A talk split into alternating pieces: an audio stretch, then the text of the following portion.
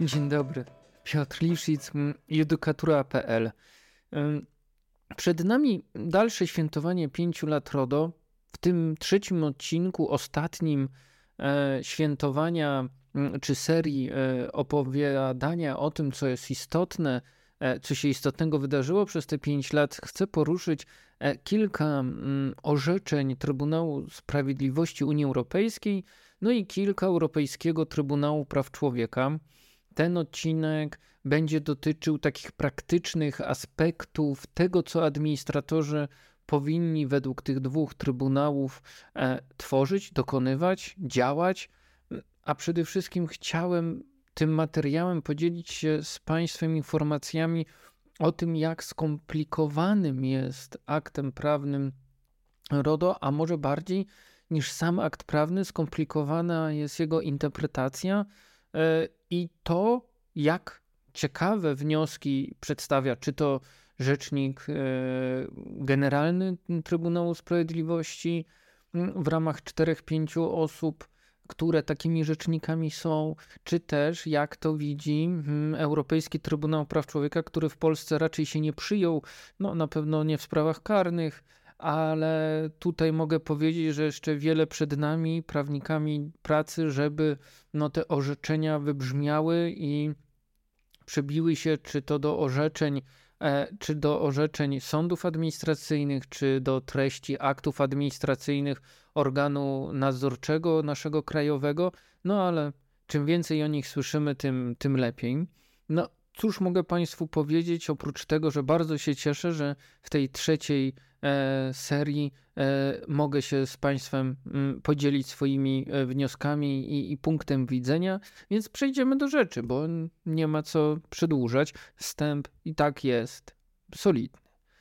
Szanowni Państwo, no, pierwsze orzeczenie Trybunału e, Sprawiedliwości Unii Europejskiej, jakie chcę z Państwem poruszyć, dotyczy no, takiej technologii czy takiego działania, które dla administratorów danych jest niezbyt oczywiste, ale w mojej opinii mm, może się, może się, proszę Państwa, dziać na co dzień, że tak powiem. No, sprawa, którą chcę poruszyć, dotyczy wyinterpretowania z posiadanych danych osobowych jakichś nowych kategorii danych. No, o już mówię o co chodzi. Kojarzą na pewno Państwo orzeczenie C184 na 20 z 1 sierpnia 2022 roku. To jest, proszę Państwa, orzeczenie o kolosalnym, praktycznym znaczeniu dla inspektorów ochrony danych, dla administratorów, mm, gdyż opowiada o tym, że mając pewne kategorie danych, my możemy stworzyć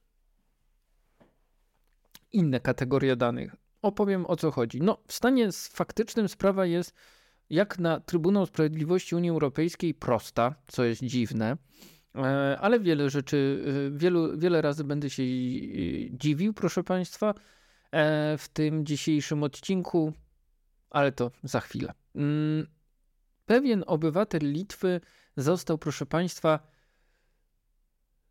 wezwany, wezwany mm, przez e, taką komisję wewnętrzną krajową mm, do złożenia publicznego oświadczenia majątkowego.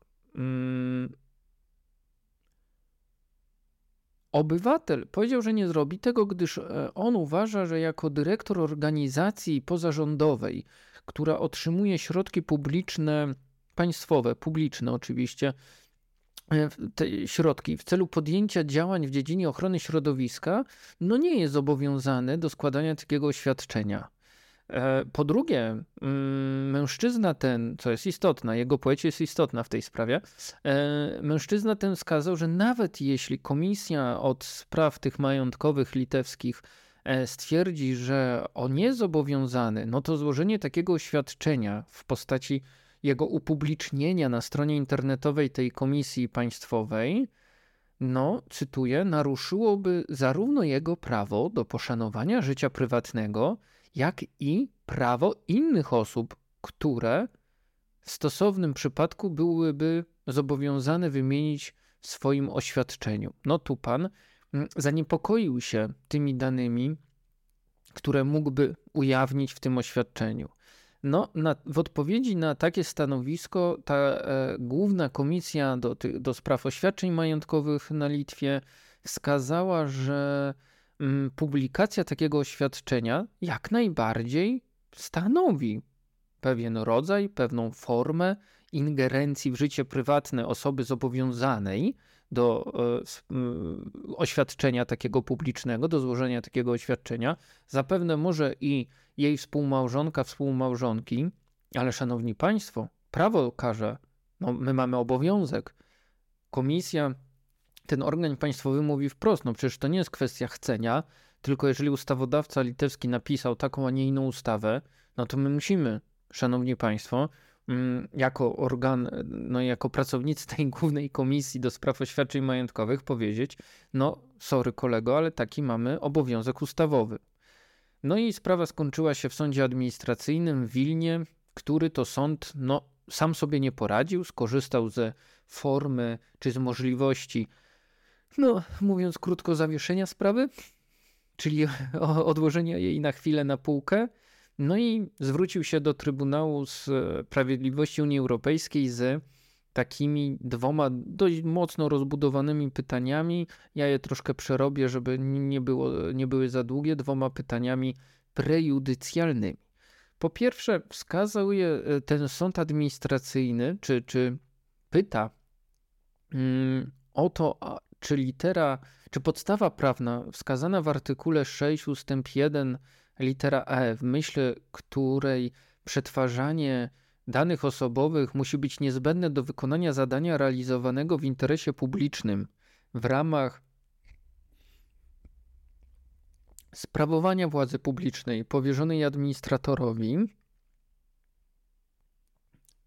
w kontekście artykułu 7 i 8 Karty Praw Podstawowych należy interpretować w ten sposób, że przepisy krajowe nie mogą przewidywać wymogu ujawnienia oświadczeń o prywatnych interesach i opublikowania ich na stronie internetowej administratora danych, czyli tej głównej komisji, e, wskutek czego dostęp do takich danych uzyskają wszystkie osoby mające dostęp do internetu. To nas nie do końca interesuje. Mnie bardziej interesuje drugie pytanie. Ono jest właśnie tym e, kluczowym, jeśli chodzi o wyinterpretowanie danych osobowych, czy takie działanie E, intelektualne, jak to ładnie powiedział Trybunał w dalszej części. E, I ono brzmi tak. Mm, czy zakaz przetwarzania danych e, szczególnej kategorii, o którym mowa w artykule 9 ustęp 1, może zostać przełamany poprzez wyjątek wskazany w artykule 9 ustęp 2 litera G, czyli podstawa prawna E, dotycząca mm, takiego przetwarzania niezbędnego ze względów związanych z ważnym interesem publicznym na podstawie prawa Unii lub prawa państwa członkowskiego, które te oczywiście interesy są proporcjonalne do wyznaczonego celu, nie naruszają istoty prawa do ochrony danych i przewidują odpowiednie i konkretne środki ochrony praw podstawowych i interesów osoby, której dane dotyczą. I znowu, proszę Państwa, w kontrze mamy artykuł 7 i 8 Karty Praw Podstawowych i sąd pyta, czy przepisy te, o których wspomniałem, nie mogą przewidywać wymogu ujawniania danych związanych z oświadczeniem e, majątkowym, w którym mogą zostać ujawnione dane osobowe, w tym dane umożliwiające ustalenie, proszę Państwa, to jest ważne, ustalenie poglądów politycznych danej osoby, przynależności do związków zawodowych, orientacji seksualnej i innych danych osobowych i opublikowania tych danych na stronie internetowej komisji, czyli oso wszystkie osoby mające dostęp do internetu mają dostęp do tych danych.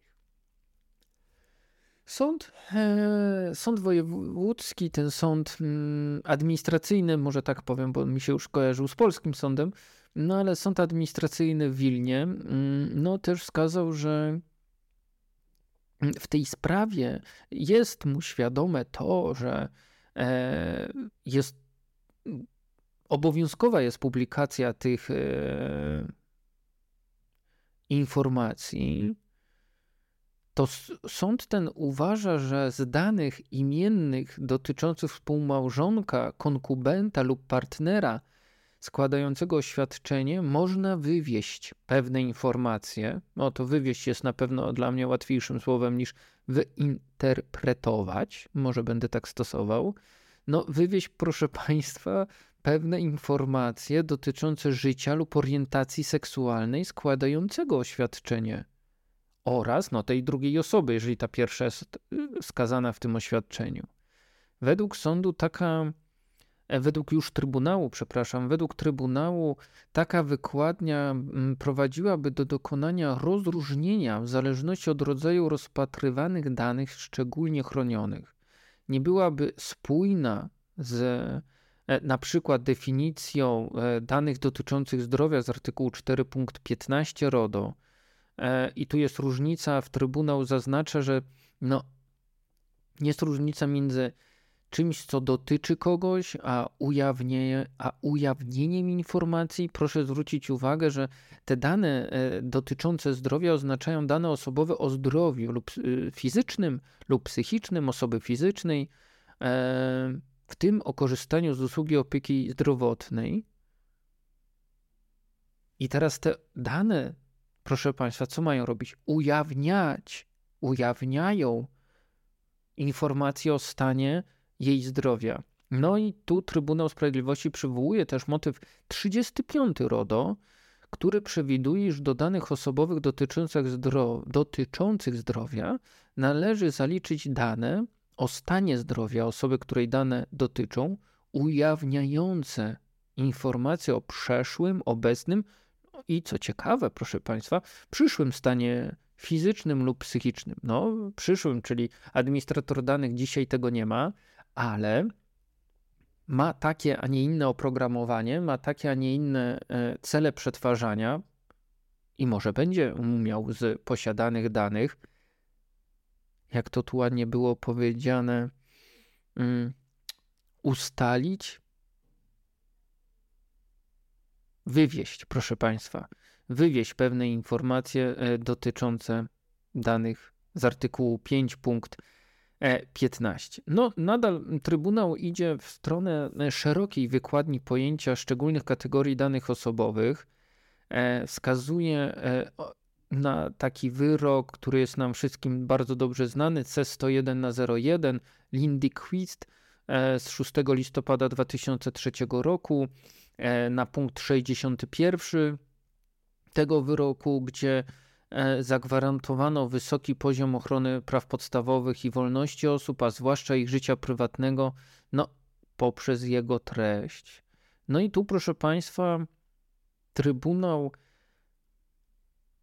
wydając wyrok, wskazał, że ten artykuł 9 ustęp 1 należy interpretować w ten sposób, że no, zamieszczenie na stronie internetowej organu publicznego danych osobowych mogących, proszę Państwa, słowo klucz, słowo klucz, pośrednio, pośrednio ujawnić orientację seksualną lub e, orientację seksualną osoby fizycznej, no to Trybunał mówi, że to pośrednie działanie stanowi przetwarzanie danych osobowych dotyczących szczególnej kategorii w rozumieniu RODO i w rozumieniu artykułu 9 ust. 1, no muszę powiedzieć, że jest to bardzo daleko idąca interpretacja.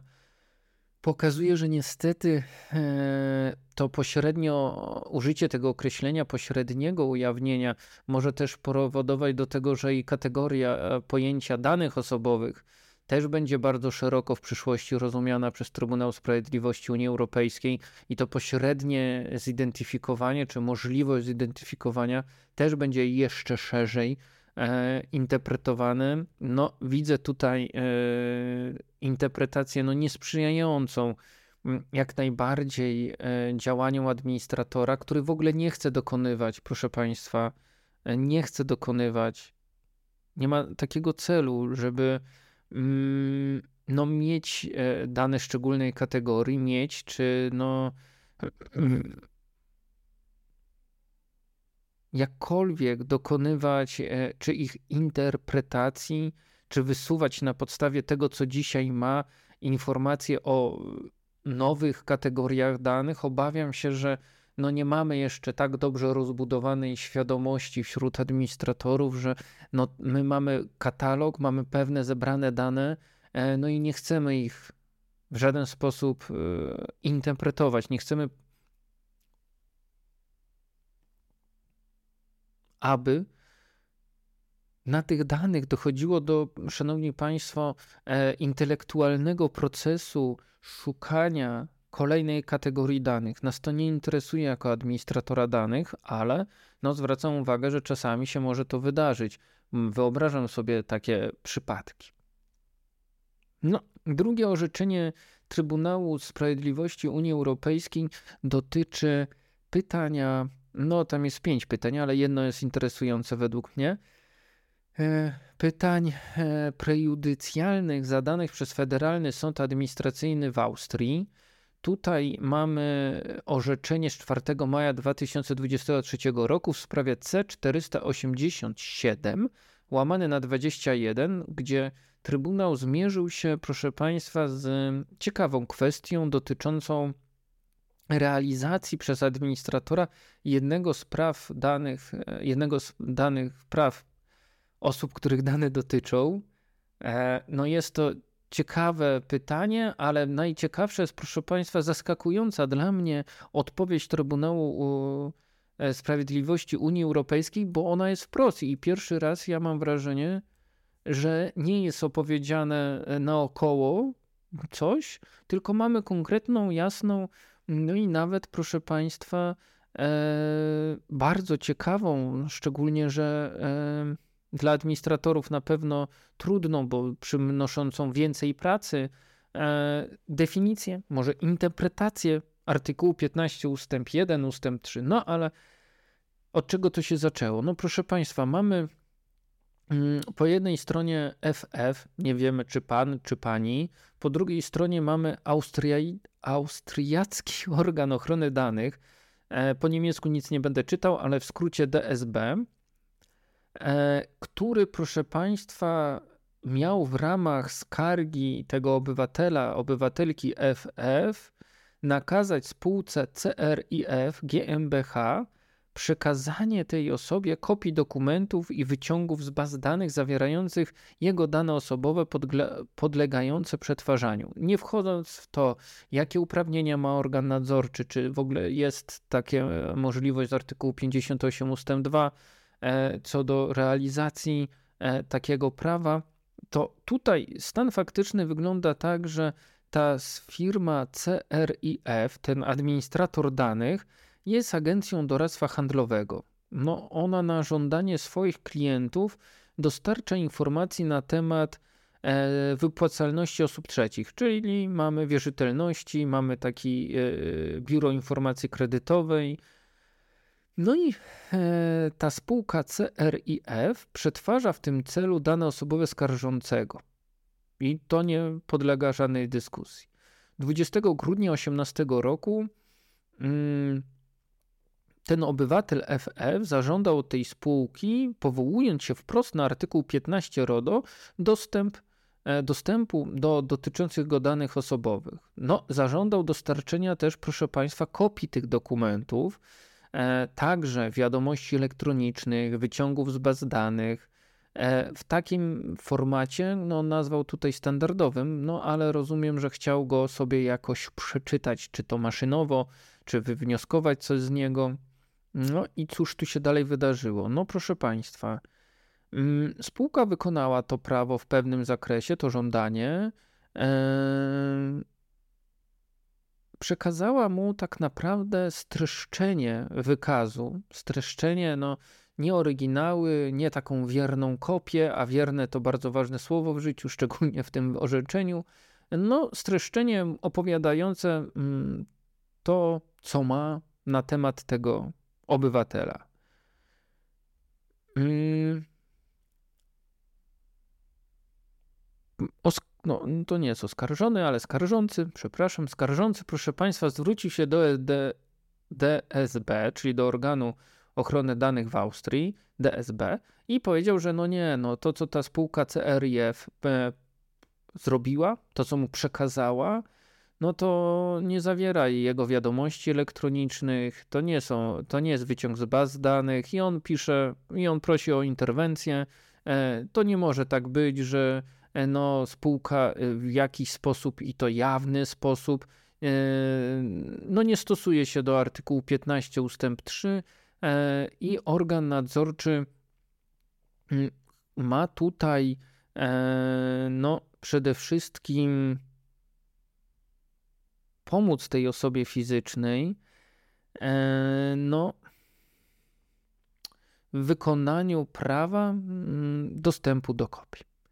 No 11 września 19 roku mm, organ nadzorczy oddala taką tą skargę, uznając, że ta spółka, administrator danych nie dopuścił się żadnego naruszenia prawa, wykonał wszystko, zrobił streszczenie.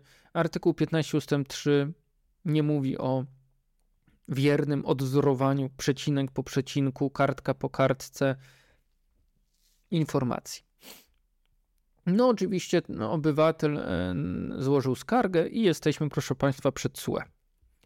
E, ten sąd cywilny, co ja mówię, sąd administracyjny z Austrii e, wnosi, czy, czy wyraża wątpliwości co do zakresu zastosowania ustępu trzeciego artykułu 15, zdanie pierwsze RODO, e, sąd zadał pytanie przede wszystkim w zakresie obowiązku dostarczenia kopii. I pytań jest kilka. Ja przeczytam je wszystkie, żeby Państwo mieli świadomość, jak szeroko idziemy e, w interpretacjach RODO, ale później skupię się na praktycznym omówieniu tego, co Trybunał powiedział, bo to jest dla nas najważniejsze. No i mm, Trybunałowi mm, przyszło odpowiadać na takie pytania. Pierwsze dotyczyło tego, czy e, zawarte w artykule 15 ust. 3 RODO pojęcie słowo kopii należy interpretować w ten sposób, że oznacza ono fotokopię, względnie faksymile lub, lub elektroniczną kopię danych, e, czy też obejmuje również e, transkrypcję, mm, coś, co jest duplikatem, zgodnie z rozumieniem takich pojęć w słownikach niemieckim, francuskim, angielskim. No nie będę tu czytał po niemiecku, francusku, bo oczywiście jest to niemożliwe. To jest raz. Czym jest ta kopia? Dwa. Czy mm, artykuł 15 ust. 3 zdanie pierwsze RODO, zgodnie z którym administrator dostarcza kopię danych, e, należy tak interpretować, że jest to obowiązek dostarczenia całych dokumentów, których przetwarzane są dane osobowe tej osoby, względnie otrzymanie kopii wyciągu z bazy danych, jeżeli dane osobowe, proszę Państwa, są przetwarzane w takiej bazie, czy też sąd pyta, jedynie wtedy, czy taka osoba nie ma prawa, proszę Państwa, jedynie do, może tak powiem, jedynie do wiernej reprodukcji danych osobowych. Czyli nie drukujemy maile, gdzie są osoby trzecie, gdzie może być komentarz, gdzie może być mm, jakieś informacje o systemach, e, o, o tym, jak działa nasza poczta, możemy mieć jakieś stopki specjalne. No, różne rzeczy jest, są w nagłówku maila, może nie powinniśmy ich upubliczniać. Czy też chodzi o reprodukcję, to znaczy, że my e, wiadomość, treść maila wklejamy do Worda, czy i z Worda robimy PDF-a w takiej zakresie, w jakim znajdują się dane osobowe. To drukujemy, czy to wysyłamy jako formę ustrukturyzowanego dokumentu. 3. No, czy w przypadku, proszę Państwa, udzielenia na pytanie drugie e, odpowiedzi że e, osoba, której dane dotyczą, ma jedynie prawo do uzyskania wiernej reprodukcji, reprodukcji oryginału danych osobowych, które podlegają udostępnieniu na podstawie ustępu pierwszego artykułu 15,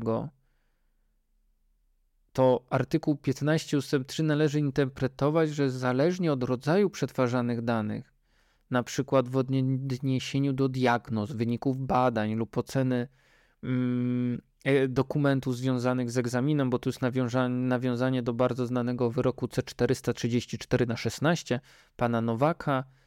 e, ze względu na zasadę przejrzystości wynikającą z artykułu 12 może, proszę Państwa, dobrym z wykonaniem artykułu 15 ust. 3 jest konieczność udostępnienia osobie, której dane dotyczą, tylko, proszę Państwa, fragmentów tekstu, czy też całych dokumentów. No tutaj e, ten sąd administracyjny nawiązał do pana Nowaka i do tej sprawy z 20 grudnia 2017 roku, no bo tam stwierdzono, że e, tak mówiąc e, oczywiście bardzo potocznie, no że te informacje egzaminatora, egzaminatora wskazane na egzaminie, na tej wersji papierowej dokumentu, mm, no to są też dane dotyczące tej osoby, która pisze ten egzamin. No więc y, tutaj sąd, y, ten administracyjny, no bardzo ciekawie zadaje pytanie. No, czwarte pytanie jest mm, podzielone, więc nie, nie przeczytam całego, bo ma podpunkty jeszcze ale najważniejsza jest jego no, pierwsza część, czyli czy pojęcie, co, co to znaczy, proszę Państwa, informacje dotyczące tej osoby, tak? No, zwróćmy uwagę, że mm, no teraz jest tak popularna dyskusja, popularna, no bo ciekawa, e, czy, czy dane osobowe to dobre pojęcie, czy powinny być informacje o osobie. E, no proszę zwrócić e, uwagę, że no artykuł 15 ustęp 1 w ostatnim zdaniu mówi, mm, że mm, no, osoba, której dane dotyczą, jest uprawniona do uzyskania od administratora potwierdzenia czy przetwarzane są dane osobowe jej dotyczące, a jeżeli ma to miejsce, jest uprawniona do uzyskania dostępu do nich oraz następujących informacji. No a w, proszę zwrócić uwagę,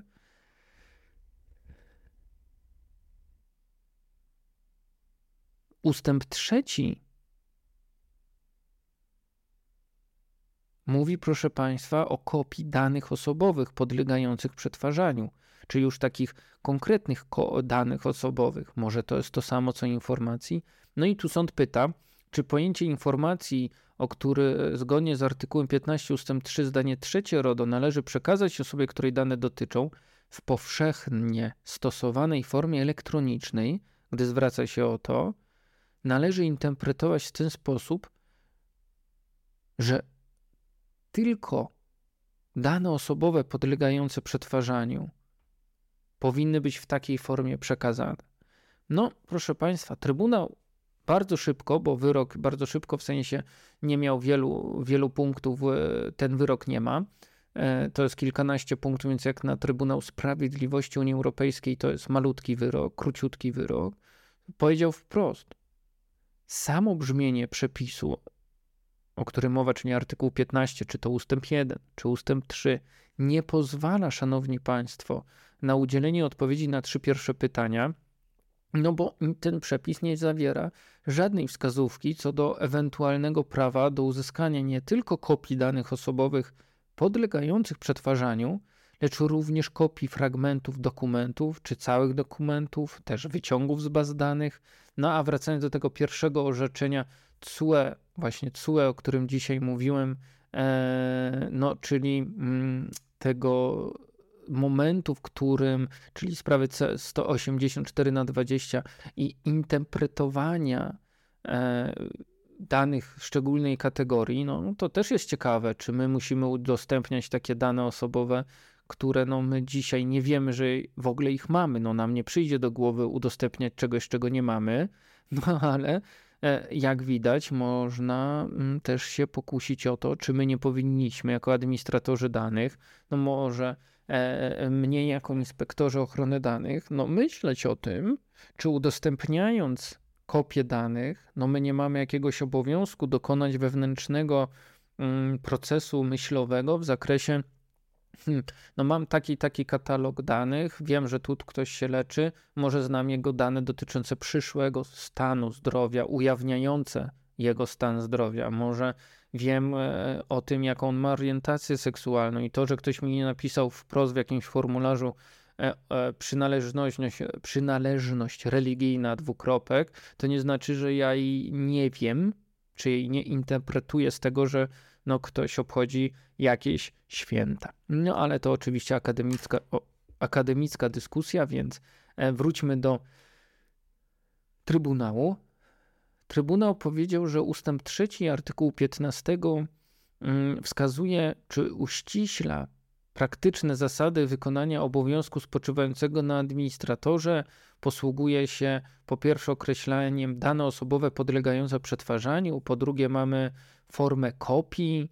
Mm, no i w konsekwencji tego, co Trybunał widzi w tym artykule, e, no powiedział tak, że mm, ten przepis nie może być interpretowany tylko w zakresie pojęcia kopii, no, według Komisji Europejskiej, która złożyła uwagi na piśmie, to pojęcie kopii nie odnosi się do dokumentu jako takiego, czyli nie kserujemy dokumentów, ale do danych osobowych, które zawiera. No i to się zgadza mm, z tym, jak do tej pory niektóre organy nadzorcze do tego podchodzą. No, wiemy, że polski organ nadzorczy, prezes Urzędu Ochrony Danych Osobowych stosuje to podejście, które tu mówi, o którym tu mówi Komisja Europejska, to znaczy nie zobowiązuje administratorów danych do przekazania wiernej repliki, kserokopii, no ale do kopii, czyli można w mailu napisać, szanowny panie Piotrze, mamy o panu takie i takie dane osobowe. No ale Trybunał powiedział tak, proszę państwa, w tym orzeczeniu że no, interpretuje bardzo wąsko ten przepis, to znaczy wprost mówi: Administrator musi przekazać wierną i zrozumiałą kopię wszystkich oryginałów. No, co znaczy kopia wszystkich oryginałów? No, to zdanie po polsku nie brzmi najlepiej, ale ja domyślam się, że no bo w mojej interpretacji, interpretacji CUE, chyba do, dochodzimy do takiego pojęcia, że jednak mamy oryginał jakiegoś dokumentu, jakiegoś dokumentu, kserujemy go, zamazujemy to, co nie dotyczy tej osoby, a jest naszym komentarzem, chociaż może to być przeciwko, czy, czy właśnie wbrew orzeczeniu w sprawie pana Nowaka, ale ja raczej bym się nie odważył takich danych e, przekazać w kopii z artykułu 15 ust. 3. No i co jeszcze CUE, powie, CUE powiedziało? No proszę państwa, Prawo to obejmuje, szanowni państwo, prawo do uzyskania kopii fragmentów dokumentów lub całych dokumentów, lub też wyciągów z baz danych, kopii fragmentów. I słyszą Państwo, czyli mamy kopię fragmentu dokumentu, cały dokument, które zawierają m.in. te dane osobowe, jeżeli dostarczenie tej ko takiej kopii jest niezbędne do umożliwienia osobie, której dane dotyczą, skutecznego wykonania praw przyznanych jej przez RODO, mm, przy czym wymaga podkreślenia, no, że trzeba tutaj uwzględnić prawa i wolności innych osób. To znaczy, że powinniśmy te e, dane dotyczące innych osób no, zanonimizować. W zakresie pojęcia informacji Trybunał Sprawiedliwości powiedział, że pojęcie to odnosi się wyłącznie do danych osobowych, których kopię administrator musi mm, dostarczyć. Czyli nie wszystkich danych, tylko proszę Państwa, wyłącznie do danych. Te informacje odnoszą się do ustępu pierwszego artykułu 15. W szczególności no, prawo dostępu jest niezbędne, aby umożliwić osobie, której dane dotyczą, czy to wykonanie prawa do sprostowania danych osobowych, usunięcia danych, e, ograniczenia przetwarzania, mm, prawa sprzeciwu, no albo prawa, w przypad- prawa dochodzenia roszczeń w przypadku poniesionej szkody, o czym mówi artykuł 79 RODO czy 82 RODO. No, i teraz jest bardzo ciekawy fragment orzeczenia, proszę Państwa. W szczególności, gdy dane osobowe są generowane, proszę Państwa, z innych danych, czyli wracamy do C184 na 20, mamy generowane dane z innych danych, lub gdy dane te wynikają, proszę Państwa, z wolnych pól, no bo brak jakiejś informacji to też jest informacja, No, to jest bardzo ważne.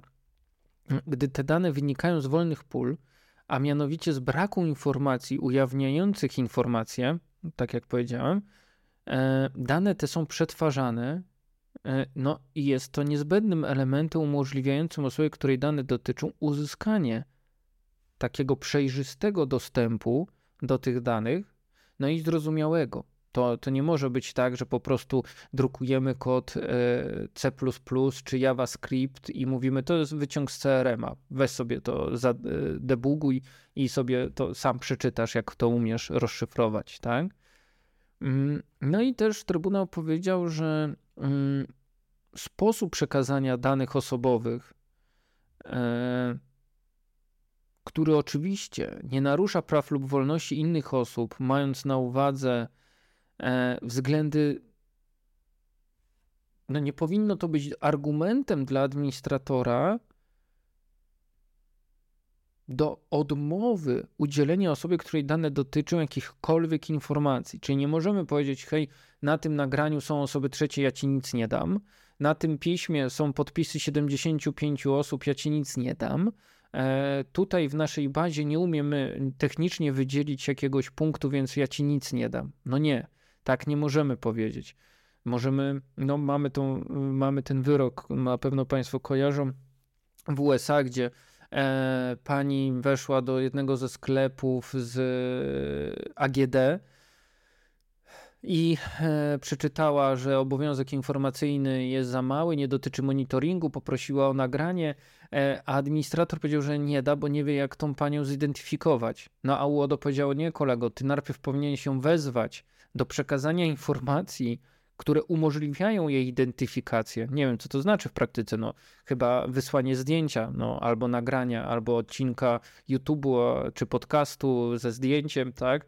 Wideokastu może lepiej, jakiejś rozmowy, no nie wiem. Później ktoś powinien monitoring przeglądać, czy tą osobę widzi na zdjęciu, czy nie.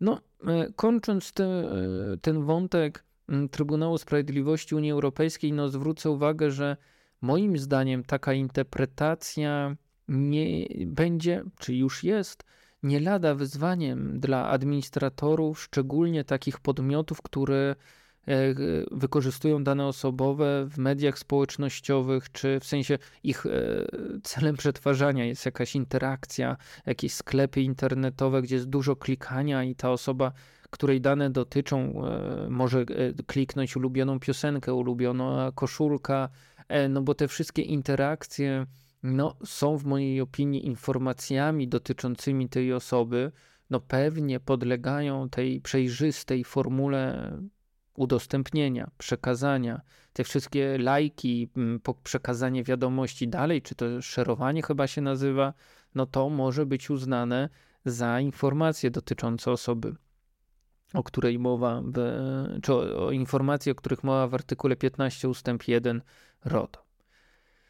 Przechodząc e, powoli, mm, proszę Państwa, do mm, Europejskiego Trybunału Praw Człowieka, to chcę przekazać, trzy, e, przekazać, opowiedzieć o trzech orzeczeniach. Pierwsze mm, jest, proszę Państwa, istotne, bo e, dlatego, że wydało, wydało to orze, wydała to orzeczenie Wielka Izba, czyli już ostatecznie ostateczna e, instancja, że tak brzydko mówię, Europejskiego Trybunału Praw Człowieka, no wiemy, że nie mamy instancji, no ale Wielka Izba wydała ten wyrok 17 października 2019 roku i to jest oczywiście, tak, fanfary, no, pan Ribalda przeciwko Hiszpanii, skarga numer 1874 i 8567 na 13. Mamy tu, proszę Państwa, e, sytuację dotyczącą kasjera w sklepie. Mamy kasjera, asystenta do spraw sprzedaży w supermarkecie. Mm, supermarket był okradany, ponosił straty ekonomiczne, e, nie wiedział dlaczego. No i w celu zbadania tych strat pracodawca mm, postanowił zainstalować e, kamery monitorujące co jest jasne, no ale niektóre kamery, proszę Państwa, były e, ukryte. No i mm, pracownik nie wiedział, gdzie one się znajdują. Nagrania z tych ukrytych kamer posłużyły do e, zebrania materiału dowodowego wystarczającego do karnego skazania tych osób za liczne kradzieże. To w ogóle była grupa przestępcza, zorganizowana grupa przestępcza i, i mieli e, ogromne zyski z tego, e, z tego procederu. No ale te osoby stwierdziły, że no nie wolno ich tak e, ukrycie, czy no może skrycie, lepsze słowo, nagrywać w miejscu pracy. No i 9 mm, stycznia 18 roku Izba Trybunału e, orzekła sześcioma głosami do jednego, że doszło do naruszenia artykułu 8, czyli e, Konwencji o ochronie praw człowieka, to jest e, artykuł mówiący o prawie do prywatności, czyli takie skryte nagrywanie narusza artykuł 8 Konwencji o ochronie praw człowieka i podstawowych wolnościach. W opinii tego, tej izby Trybunału, nadzór wideo prowadzony przez pracodawcę mm, nie spełniał wymogów przewidzianych w prawie hiszpańskim. Ponadto sądy krajowe nie zachowały sprawiedliwej e, równowagi między, no właśnie, czy prawem skarżących do poszanowania ich życia prywatnego, przecież byli w pracy. Jakie życie prywatne? No ale nieważne no a z drugiej strony interesem pracodawcy związanym z ochroną jego własności. No, w maju 18 roku sprawa została przekazana na wniosek rządu Hiszpanii do Wielkiej Izby. No i Wielka Izba, proszę Państwa, wskazała, że. Mm, do tej sprawy warto e, przenieść odpowiednio ustalenia z tak z, z bardzo znanej sprawy Barbulesku przeciwko Rumunii. To jest wyrok w skardze w sprawie dotyczącej skargi numer 6149 na 08, w którym ETPC e wskazał, że pracodawca może zastosować środki nadzoru e, wideo w miejscu pracy, tylko że ma pewne, pewne musi spełnić pewne kryteria. E, no na pewno specyfikę stosunku pracy, rozwój nowych technologii. Tutaj na korzyść tego supermarketu było to, że te kamery nagrywały tylko 8 dni, było ich chyba 4 czy 5, jak dobrze pamiętam ze stanu faktycznego. No i one nagrywały zaplecze bez toalety, bez przebieralni, bez szatni, ale tylko zaplecze tam sobie państwo zbudowali taki jakby pokój z palet, E, w którym no, oni uważali, że nikt tego pokoju nie widzi, bo no, że go kamery nie łapią. O. No i proszę Państwa, to właśnie e, spowodowało, że mm, tutaj e, Europejski Trybunał Praw Człowieka powiedział, że no ten o 10 dni, przepraszam, nie 8, 10 dni, czyli ten okres nie wydaje się nadmierny, jedynie e, kierownik supermarketu i przedstawiciel prawny spółki oraz przedstawiciel związku zawodowego widzieli nagrania uzyskane za pomocą e, ukrytego monitoringu, czyli był ograniczony krąg osób, które to widziało. No później policja, prokuratura, no ale to już jakby poza naszym mm, tematem. No i mając na uwadze te czynniki, Trybunał powiedział, że ta ingerencja, co do której nikt nie ma wątpliwości, no jest to na pewno ingerencja, no ale ja nie powiem, że w prywatność, bo moim zdaniem, no jednak w czas pracy mm, nie osiągnęła według Wielkiej Izby wysokiego stopnia powagi. To znaczy, że ta, in, ta ingerencja nie była na tyle poważna, żeby stwierdzić naruszenie artykułu 8. To znaczy, konsekwencją No, no w sensie nadzór, to, ten nadzór wideo i nagrania nie zostały w żaden inny sposób wykorzystane, jedynie w postępowaniu karnym. Zakres strat zidentyfikowany przez pracodawcę sugerował, że no, tej kradzieży musi się dopuszczać duża liczba osób, e, a przekazanie komukolwiek informacji o tym, gdzie są te kamery, no, mogło całą akcję doprowadzić do mm, spalenia na panewce. że tak powiem. No bo czym więcej osób wie, że są jakieś ukryte kamery, tym one się mniej stają ukryte.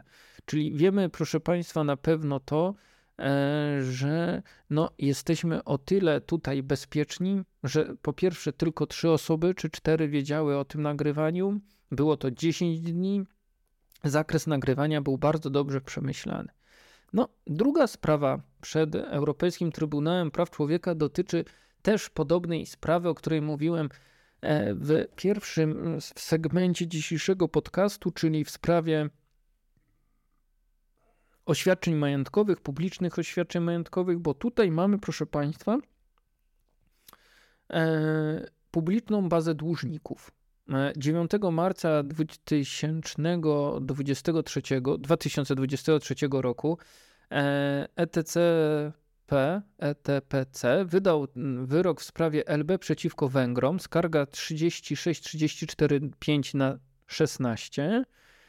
Mm, no i stwierdził tu jasno, że Węgry mm, no, złamały prawo do poszanowania życia prywatnego i rodzinnego poprzez przyjęcie takiej ustawy, która nakazywała urzędowi skarbowemu publikowania danych osobowych dłużników E, podatkowych. No, dłużników wynika, długów wynikających z niepłacenia podatków. Tu też Wielka Izba stwierdziła stosunkiem 15 do 2 tych głosów, 15 do 2, no, że tutaj należy się panu LB 20 tysięcy euro no, za naruszenie artykułu 8 Konwencji Praw Człowieka. I Trybunał wskazał, że z informacji które on uzyskał w trakcie badania sprawy w 21 z 34 e, układających się państw, jeśli chodzi o Europejską Konwencję Praw Człowieka, mm, organy publiczne mogą, a w niektórych muszą ujawniać e, w internecie ogólnodostępne dane e, dłużników podatkowych. Publikacje w niektórych krajach podlegają pewnym warunkom dotyczącym na przykład tego, czy dłużnik podatkowy jest osobą fizyczną czy prawną. Tak jest Finlandia, Francja, Rumunia. Czy też dług podatkowy przekracza jakiś limit ustawowy. Tak jest Estonia, Grecja, Chorwacja, Litwa, Polska. No, no i też przyczyny publikacji mogą być różne od zwykłego. No, nie, nie, wypełnionego, może niepoprawnego, o to jest ładne słowo, e, złożone zeznania podatkowego, ktoś się pomylił i ma dług, albo też no, jest świadom tego, że dokonuje jakichś e, podatkowych machlojek, oszustw e, i z tego powodu ma. No, Trybunał tu podaje, że w Austrii, Islandii i Holandii publikacja danych osobowych może mieć miejsce w niektórych kontekstach związanych ze sprawami podatkowymi innymi niż niepłacenie podatków przez osobę mm, fizyczną. Trybunał przypomniał, że pojęcie życia prywatnego, to pojęcie znajduje się w artykule 8, jest pojęciem szerokim, niepodlegającym wyczerpującej definicji, e, może obejmować wiele aspektów tożsamości fizycznej i społecznej. No jest to artykuł, mm, który chroni, proszę Państwa, Ponadto prawo do rozwoju osobistego oraz prawo do nawiązywania i rozwiązywania relacji z innymi ludźmi. E, wiemy, że e, ma też zastosowanie w zakresie mm, reputacji osoby, czyli tego ataku Urzędu Skarbowego, że tak powiem, na reputację osoby, bo może ta osoba jeszcze e, odwołuje się i ta publikacja informacji na temat jego długu nie jest informacją odpowiadającą prawdzie, bo nie zakończyły się wszystkie postępowania.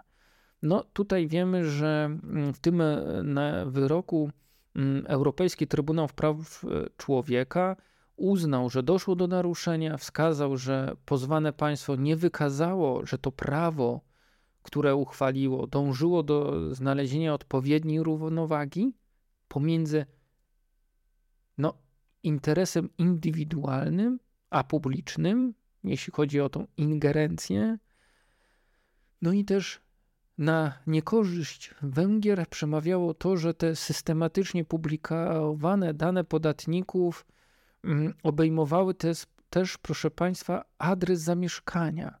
Tu nie było anonimizacji i Trybunał nie został przekonany, że mm, no to ma w jakiś sposób e, piętnować te osoby, pokazywać w okolicy, tak żeby sąsiedzi wiedzieli, że zobacz tutaj Marek spod jedynki to ma milion e, czegoś tam, bo chyba nie euro, a może tak, jakiejś waluty, milion e, długu, czy tam 6 milionów, no, tam kwota, która wynikała do publikacji była bardzo wysoka. E, więc tak to wygląda. No więc te sprawy są podobne. No i ostatnia sprawa, bardzo świeża, 9 maj 2023 rok. To jest sprawa świadko, świadków Jehowy w, e, przeciwko Finlandii. Mm, no, wiemy o, o orzeczeniu CUE w tej podobnej bardzo sprawie, nawet w tej samej, bo tutaj ETPC nawiązywał w swoim uzasadnieniu orzeczenia do właśnie orzeczenia Trybunału Sprawiedliwości Unii Europejskiej e, dotyczącej, e, dotyczącego to, to orzeczenie mm, dotyczące właśnie przetwarzania danych osobowych. I tutaj jest fajnie to przetłumaczone. mm, w kazaniu od, do, od drzwi do drzwi. No, chodzi o, tutaj o to, że e, świadkowie Jehowi w takiej mm, sprawie w tej przed Trybunałem Sprawiedliwości Unii Europejskiej C25 na 17 e, no też mm, zostali jakby uznani za administratora danych osobowych. No i tu Trybunał Sprawiedliwości Unii Europejskiej w lipcu 18 roku no, dokonał bardzo poważnej oceny i duże konsekwencje miało to orzeczenie. No i teraz w ETPC no, świadkowie Jehowy e, starali się wskazać, że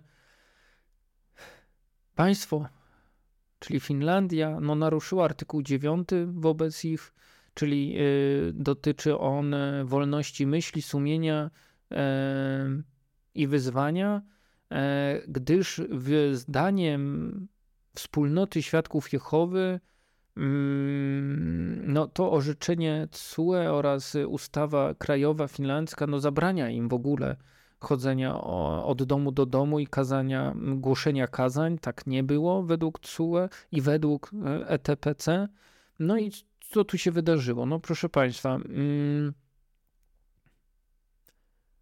rząd e, Finlandii twierdził, że no bezspornym jest, iż no tutaj nie możemy mieć do czynienia ze skargą osoby e, wyznania czy, czy, czy członka tej wspólnoty, ale e, cała organizacja religijna e, Świadków Jehowy złożyła skargę do ETPC, więc tutaj mm, no nie możemy mówić w ogóle o tym, żeby badać naruszenie z artykułu 8 konwencji, ale co ważne to to, że ETPC wskazał, że takie pozyskiwanie danych, czy to w rozmowach e, osobowych, no rozmowach no nie ma innych niż osobowe, w takich informacjach przekazywanych sobie tylko przez, e, na terenie konkretnej strefy geograficznej. To znaczy w stanie faktycznym chodziło o to, że e, wspólnota świadków Jehowy podzieliła sobie jakieś województwo czy miasto na strefy,